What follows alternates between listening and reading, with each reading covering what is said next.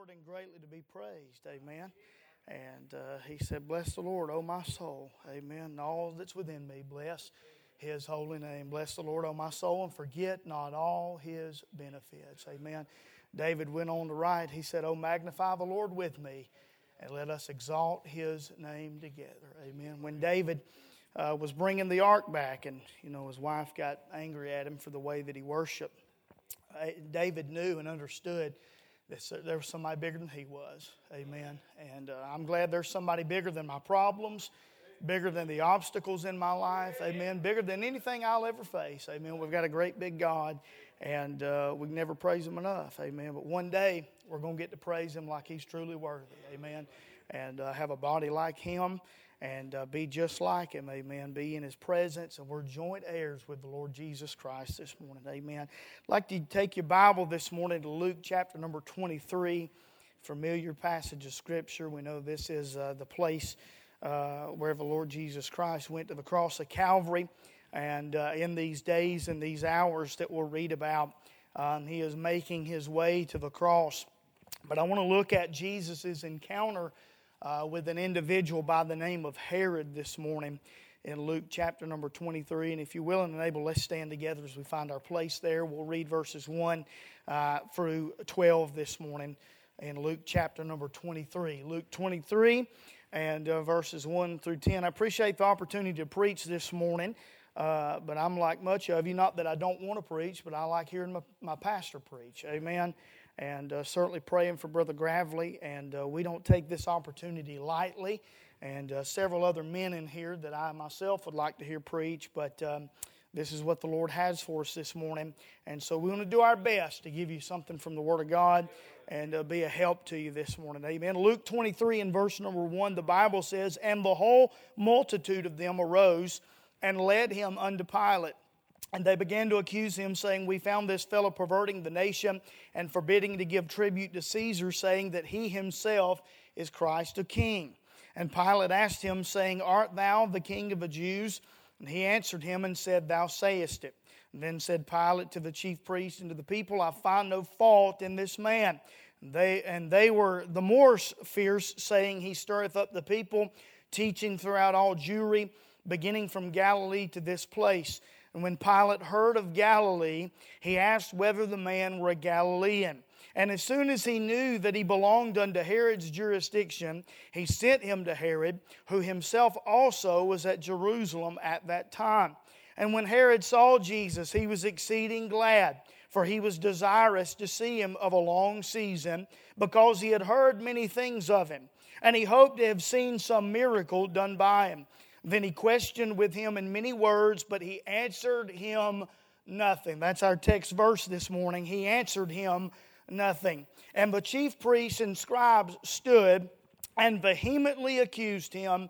And Herod, with his men of war, set him at naught and mocked him and arrayed him in a gorgeous robe and sent him again to Pilate. You can be seated this morning. Father, we thank you, Lord, for this day. We thank you, Lord, for the opportunity that we have uh, God, to stand before your people with your word. And I pray, God, that you'd anoint us and help us. I pray, Lord, that you'd give us holy unction this morning, God, to say everything that you'd have us to say. And Father, we do ask you, Lord, to withhold us to say uh, anything, Lord, that would bring a reproach upon you or would be uh, unnecessary this morning. And Lord, I pray that there's one here lost among us. I pray that they would see Jesus Christ high and lifted up. I pray, Lord, that you would draw them God to the foot of the cross, and God bring them to an empty tomb. Lord, let them see that the Lord Jesus Christ is alive forevermore, seated at your right hand, and that He is both Christ and Lord this morning. And I pray, God, that you'd meet with us. We pray that you'd touch with Brother Gravely, Lord, the Pendergrasses, God, all of the needs, Lord, represented here within the church. God, I'm thankful that we can pray for one another. Glad that we can bring our burdens to you, Lord, cast them at your feet. Lord, you declare to us in your word that you care for us. God, we love you and we thank you for that. Thank you, Lord, for being a good God. Thank you, Lord, for all that you do for us, Lord, how you've blessed us abundantly. And we ask you, God, that you'd touch us once again. Help us, we pray, in Jesus' name. Amen and amen. We come to Luke chapter number 23 this morning, and as we said, uh, we are moving up to the cross of Calvary. We are at the beginning here uh, of this illegal trial uh, that the Lord Jesus Christ has, and it's actually one of several. Um, if you make your way through the scripture and you count them, I think there were seven illegal trials or, or illegal actions uh, that took place in condemning the Lord Jesus Christ. And uh, I'm glad this morning that he was willing to go. Amen. Uh, even though they reviled him, and even though they mocked him, and even though they despised him, thank God the Old Testament says that he gave his back to the smiters. Amen. He declared in Psalm chapter number 22 that he was a worm. Amen. And thank God he became a worm and he was crushed under the weight of sin and under the weight of the judgment of God for you and I. And we find him here in Luke chapter number 23 before a man by the name of Herod. He's before Pilate, the governor, and then, of course, Pilate hears that he is on uh, under Herod's jurisdiction, and it's like uh, they're kind of playing hot potato. They don't, they don't want to deal uh, with this man. They don't really know that much about him. And uh, the Jews hate him, and the Jews want him condemned.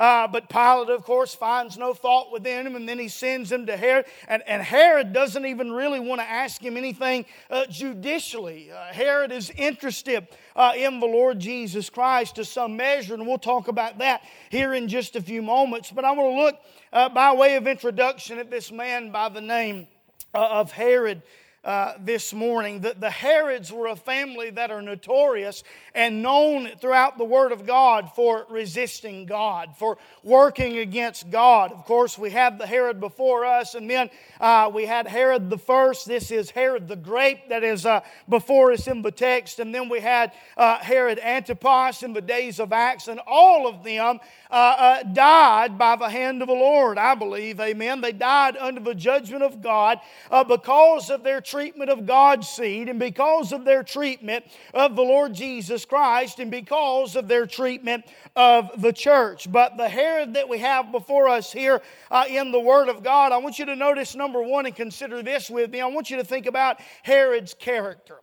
Herod's character. He was a vile man, he was a wicked man. Even his pagan contemporaries verified the kind of man uh, that he was. They described him as cruel, as scheming, as vacillating, and utterly evil. Amen. You, uh, it, you wouldn't put it past this man uh, concerning the way that he treated the Lord Jesus Christ. And then, secondly, I want you to consider this not only his character, but then think about his curiosity. Think about his curiosity, not only concerning the Lord Jesus Christ, but also John the Baptist. In Mark chapter number 6 and verse number 20, the Bible tells us that Herod heard John the Baptist gladly. It's apparently clear to us this morning uh, that Herod at least respected John the Baptist and his ministry. Uh, maybe if he never believed, he at least uh, expected John the Baptist as a person. He was kind of enamored by his ministry, he was enamored uh, by the stand that he took that day. Uh, but now the ministry has shifted from John the Baptist now uh, to the Lord Jesus Christ. And, and John did no miracle, the Bible uh, teaches us, but the Lord Jesus Christ went about doing good. His reputation is at its peak. Uh, uh he has built uh, uh, this fame and certainly that wasn't his intention, uh, uh, but Herod is enamored by who the Lord Jesus Christ is, and so he is curious concerning his person. You know, I think there's a lot of people in this world, they've not sold out to God lock, stock, and barrel. They've not put their faith and their trust in the Lord Jesus Christ, but there are several people in this world who are at least interested in the Lord Jesus Christ, if nothing more than just a historical figure. We think about uh, certain celebrities and people uh, that we've known down through the years and in the media and, and in uh, society. Much uh, we can think about Muhammad Ali. Muhammad Ali, of course, was a professing Muslim, uh, but he was someone who was interested uh, in the character, at least, or historically, uh, of the Lord Jesus Christ. But you've got to be more than just interested this morning. Amen. You've got to be invested in the Lord Jesus Christ. He can't just be their God and the world's God and the God of Abraham, Isaac, and Jacob. He's got to become your Savior this morning, and you must own Him and appropriate Him by faith this morning. We see he, uh, Herod's character and then Herod's curiosity, but then I think about Herod's conviction. Herod was interested in who John was. He had respect for the preacher. Until the preacher stepped on his toes. Amen. Until the preacher began to preach against his sin uh, of adultery. As long as he was saying, Behold the Lamb of God, which taketh away the sin of the world, he was all right. But then he started getting specific about his sin. It was then he had the problem. Amen. Uh, he heard of Jesus' fame after the death of John the Baptist, and he said this concerning the Lord Jesus Christ. He said, This is John the Baptist. Baptist. He is risen from the dead. Isn't it interesting this morning that Herod was of the line of the Sadducees, and the Sadducees didn't even believe in the resurrection, amen. But when it came to the Lord Jesus Christ and it came to the ministry of John, Herod saw something in both of them that was real that he'd never seen before. I'm glad, thank God, when the scribes and the Pharisees came to the Lord Jesus Christ, they said, Never a man spake like this. He's one that speaks with authority and not as the scribes. I'm glad nobody ever preached like he preached. Nobody ever lived like he lived. Nobody ever died like he died. Nobody ever got up like he got up. But because he did, thank God there's going to be a mass resurrection one day. And I'll have part in it because of what he's done this morning. Amen. But Herod was under conviction because of the preaching of John the Baptist. And when it comes to Herod, boy, Jesus will make you believe what you say you don't believe. Amen. How many people have been professing atheists? How many people have said that they could take it or leave it concerning the church? But I'm glad old time conviction got a hold of them one day, drew them to the foot of the cross, and thank God through the conviction of the Spirit and through the Word of God preached in the Holy Ghost by a man of God, they became a believer. Amen. But sadly, we don't find that testimony concerning Herod. We see Herod's character, Herod's curiosity, Herod's conviction, but then I want you to notice Herod's condemnation. Here, Jesus is before Herod. And he's standing there. Herod is entertained by the Lord Jesus Christ. He begins to question him, probably ribbing him to perform some miracle for him.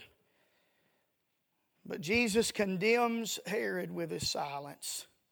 Verse number 9 tells us then he questioned with him in many words, but he answered him nothing. We find in Luke chapter number 9 and verse number 9 that Jesus avoided Herod. Herod desires to see Jesus, and Jesus, no doubt, knows this, but he passes on into Galilee, completely bypassing Herod.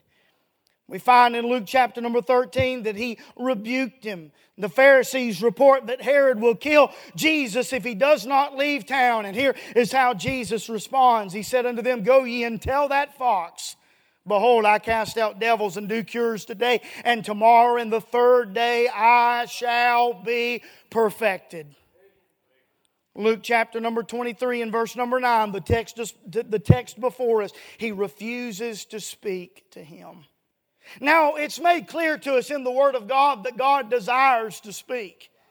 I'm glad that as uh, Mo, or excuse me, Adam was there in the garden. Thank God, God uh, was able to walk with Adam, and the voice of God was with Adam there in the cool of the day. He walked in fellowship with his creation. I think about Abram as he was there and God uh, showed up in Ur of the Chaldees and spoke to Abram was there minding his own business, but God showed up to where he was. Amen. Thank God whenever there was 400 years of silence between Malachi and the, and, and the Gospels, thank God it was John the Baptist who stepped out and he began to prepare the way. And then he saw Jesus there on the Jordan. He said, Behold, the Lamb of God which taketh away the sin of the world. And Jesus began began his ministry. Why? Because God desires to speak to this sinful world. And I'm glad that as Jeremiah proclaimed, he said, Is there any word from the Lord? I'm glad God has something to say this morning. If you'll come with a ready heart and a willing ear, an open mind, God desires to speak to you today. God speaks to us through the Spirit. Romans chapter number 8 and verse number 14 says, For as many as are led by the Spirit of God, they are the sons of God, one of the great confirmations of salvation that you and I have is the presence of the Spirit of God. By the way, the Bible says, many men have not the Spirit of God, he is none of his this morning. He speaks to us through the Spirit. He speaks to us through the Scriptures. Second Peter chapter number 1 and verses number 19 tells us that we also have a more sure word of prophecy. Jesus speaks to us through the servant. 2 Timothy chapter number 2 in verse number 14, Paul expresses to Timothy that he is to preach the word. Thank God for God's men who will take the Bible and preach it as it is to men and women as they are, so God can speak to us and work in our heart and our life. And so it make, God makes it clear in his word that he desires to speak to us. But it's interesting this morning that when it comes to Herod, Jesus had absolutely nothing to say. I want to preach on this thought for just a few moments this morning on the silence of the Savior. What do we do when God is silent in our life? How are we to react to that? Uh, boy, we get in the place where God is not speaking. That is a very di- dark and dismal place to be in. There's nothing more that, that we would want to hear is the voice of God as we attempt to fellowship with Him by reading the Word, as we, we pray and seek His faith. But when heaven is shut up and God is not speaking, how, do, how are we to react to that this morning? Boy, that's a dangerous place to be in. And that's where we found Herod this morning. I want you to see that Herod had very little regard for the Lord Jesus Christ. The Bible says in verse number 11 that Herod and his men of war set him at naught. Notice number one with me Jesus and his presence. God is not speaking, though God in the flesh is standing there face to face with a man named Herod. Can I say this this morning that it is possible for Jesus to be present and for Jesus to have nothing to say to you? I'm reminded of a story that Brother Dana Williams told at Jubilee and uh, this would be a hard dilemma to be in. This would be a hard place of obedience to find ourselves in. But he went uh, to the meeting as he always did, and he was there on Sunday morning. And it was as God clearly spoke to his heart. And he said, I want you to tell them that I have nothing to say to them. Now, they brought you in. They've put you up in a motel. They're probably going to write you a check and take care of your meal. And you're going to get up and look them eyeball to eyeball and tell them that God has nothing to say. Well, I don't want to be in that place. But it's interesting this morning that we find this very principle here in the Word of God. And we think about it for a few moments. Why did Jesus, standing there in the presence of Herod, have nothing to say? It, could be Jesus was grieved. Jesus was quenched. Amen. Jesus had nothing to say because he knew Herod's heart was hard this morning. Boy, we're living in a day where it's sad to say people are not ignorant of the gospel. I understand. I understand the world we live in. You could go down here to Rossville Trailer Park. You could go across the river to Chattanooga, and you could find somebody somewhere who's never heard the name Jesus. They've never heard the gospel, and you could give them the gospel, and it would probably be the first time they'd ever received it. But just the day and hour we're living in, for the majority of people, they're not ignorant to the gospel, they're hardened to it. Sinner, you may be here this morning and you've never been saved and you've come to the house of God over and over and over and over again and you've heard the gospel until you're blue in the face, but you've not responded to it this morning. And the problem is, is you're not ignorant to the fact that God loves you. You're not ignorant to the fact that Christ died for you. You're not ignorant to the fact that there is a man, a God man that is seated at the right hand of God who is pleading with you and wants to see you say, you're not ignorant to that this morning. You're hardened to it. Sinners are often hardened because the church has become hardened. What new word does the preacher have for me today? How, how can I be entertained? How, how, uh, what can I hear that I've, I've never heard before? Because the same old, same old, you know, that's just old hat, and that's just not going to do anymore. And people are looking for a new revelation, and they're looking for a new word. But listen, I don't have anything new this morning. Amen. Thank God we've got the age old message, uh, and it's our job to preach it over and over again and again. And I like the same old songs, uh, and I like the same old book, and I like hearing the same old messages. Hallelujah. Because they stir stir us up by way of remembrance, uh, and we're reminded of who we are in Christ. Amen. We, we've not mastered this. 66 books that God has given us. Why do we think we need something new? When we haven't mastered what God gave us, amen. It's an inexhaustible book this morning, amen. But we've gotten to the place where we're just used to it. Boy, you think about those foreign countries where those people walk for miles. They don't even have any shoes. They don't have a vehicle. And they walk for miles and they come to stay. They don't come to get out. They come to stay. And, and they don't even have a Bible. And they want to hear the Word of God. And we've seen those videos and those pictures of those people who receive the Word of God and they just kiss it and they hold it to their chest and they love it and they adore it. And we've got five and six and seven and eight and nine, and ten Bibles in our house and we've not even read one of them all the way through. We're hardened to the things of God. How do we get right with God? By a real confession of sin, by clearing out that pathway. As the songwriter said, nothing between the Savior and me. What is it this morning that's got the way of fellowship with God blocked off for you? So you'll come here and, and boy, it'll get on. And people will testify and they'll get a blessing, and you can't get anything. Because you're mad at somebody, or you're upset at somebody, or you've got some problem that you can't get around in your life, and you've become bitter and you've become hardened to the things of God this morning. All the while, the presence of God is there, but Jesus has nothing to say to you this morning. We see Jesus and his presence. But then notice this Herod concerning Jesus and his performance. Look at verse number 8. When Herod saw Jesus, he was exceeding glad, for he was desirous to see him of a long season, because he had heard many things of him, and he hoped to have seen some miracle done by him. Here Herod is, he wanted Jesus to perform a little bit. He wanted Jesus to do him a little trick. He wanted Jesus to give him a little blessing, you know. You know, understand, Jesus is not here to entertain you. The church is not here to entertain you. The preacher this morning is not a comedian.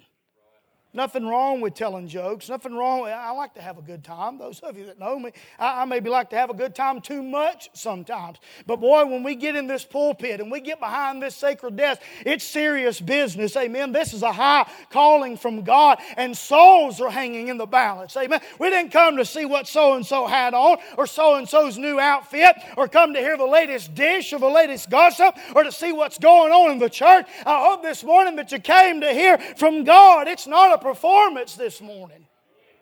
Worship is not a spectator sport. I understand you can get a blessing from other people worshiping.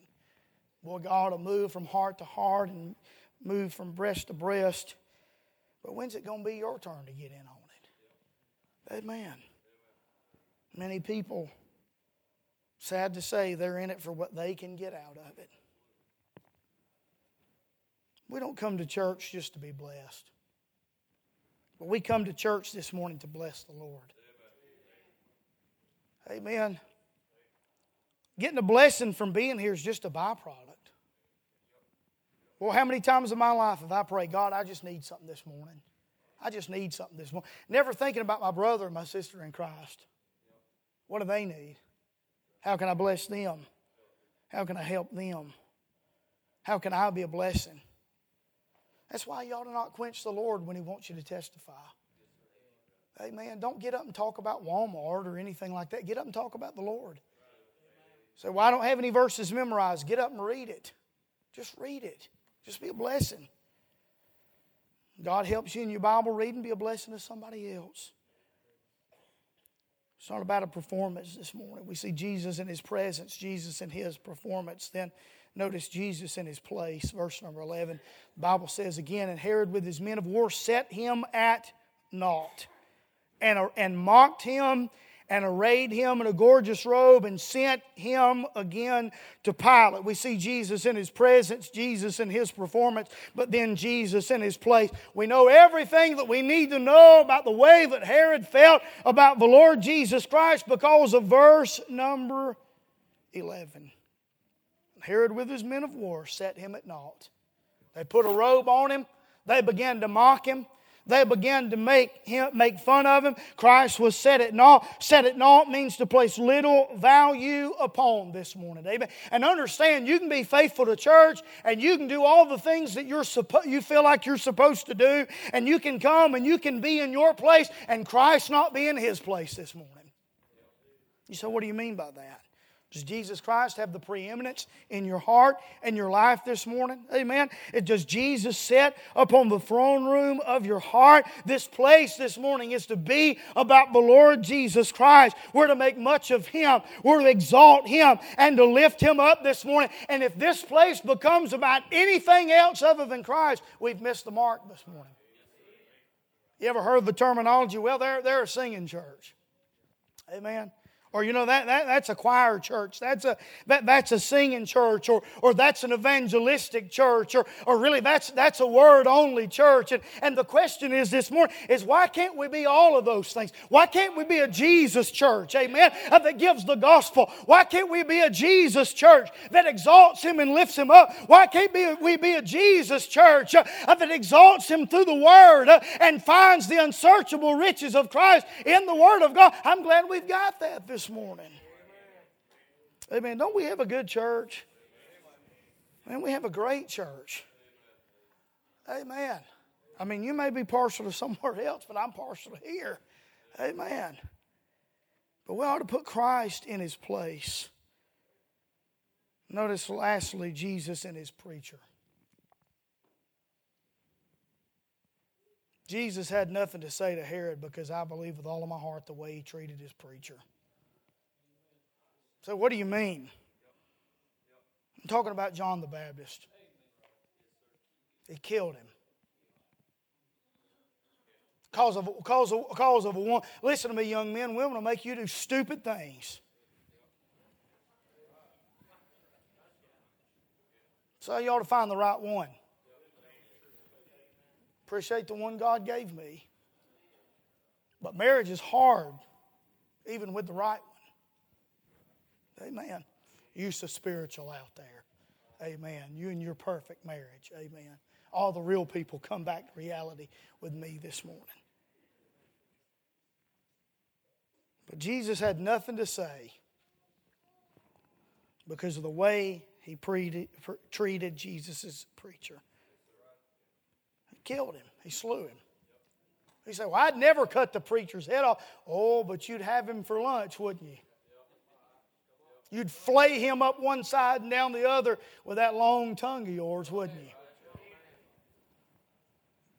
I'd be scared to death to lay my tongue on an anointed man of God. By the way, there's a difference between preachers and men of God. I hope you know that this morning. But I'd be scared to death to lay my tongue on the man of God. You say you're just saying that because he's your father in law. I believed that before I married his daughter. Amen. Amen. Y'all help me out this morning. We don't like talking about the preacher, right? Amen. They'll lay their tongue upon God's messenger, and preachers are the worst. But we'll cut each other down. Man, that's foolishness this morning. No wonder that we're in the shape we're in.